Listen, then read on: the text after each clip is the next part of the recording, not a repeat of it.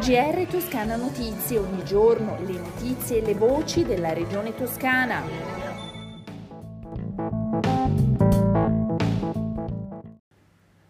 Questo è il GR di Toscana Notizie, benvenuti all'ascolto del nostro giornale. 4 milioni per il rafforzamento della mobilità ciclistica a Firenze, Pisa e Siena.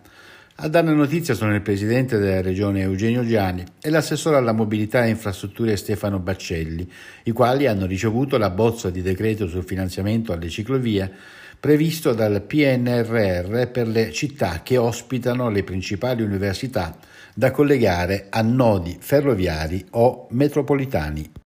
Secondo la bozza arrivata dal Ministero e che dovrà ancora essere discussa nella riunione tecnica della conferenza unificata con Ministero e Regioni, le risorse al territorio toscano prevedono 2,2 milioni di euro a Firenze per complessivi 9 km, 1,1 milioni di euro a Pisa per 5 km e 700 mila euro a Siena per 3 km.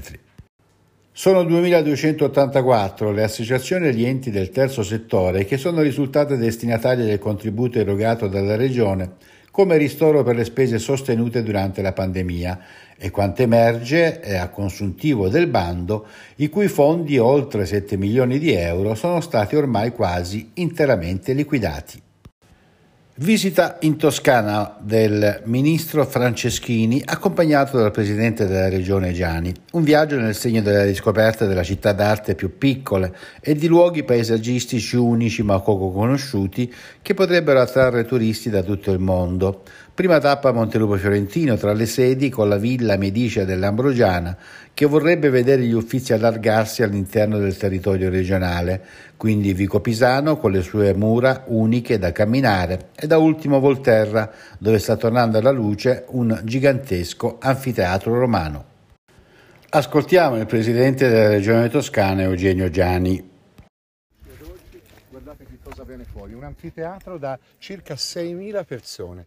6.000 persone significa una città di 50.000 abitanti, oggi Volterra ha 10.000 abitanti, quindi noi ci dobbiamo immaginare quello che era il profilo della città di Volterra, sicuramente il cordone ombelicale per tutta la Toscana con la civiltà etrusca e in epoca romana in grado di esercitare una funzione da qui, dal centro della Toscana, che valeva un anfiteatro di questa bellezza. È un po' la nostra Pompei, ci regala sempre delle grandi sorprese.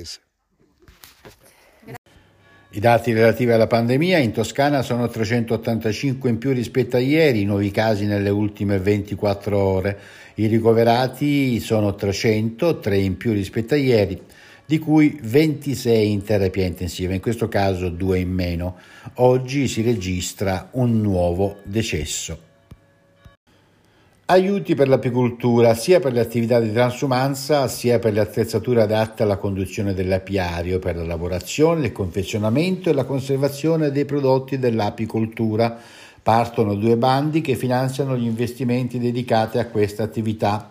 Sul bando per la razionalizzazione della transumanza sono stanziati 220.000 euro e dal 4 di novembre sul sistema informativo Artea possono presentare domanda gli apicoltori, detentori di partita IVA, che praticano il nomadismo e che abbiano dato comunicazione all'azienda ASL dove lo stesso apicoltore ha la residenza o dove ha sede legale l'impresa apistica.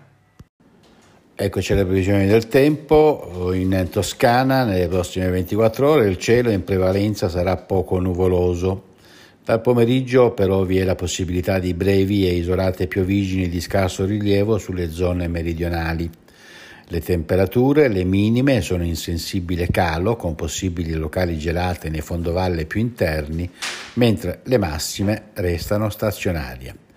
Con le previsioni del tempo è tutto, un saluto dalla redazione di Toscana Notizie e da Osvaldo Sabato.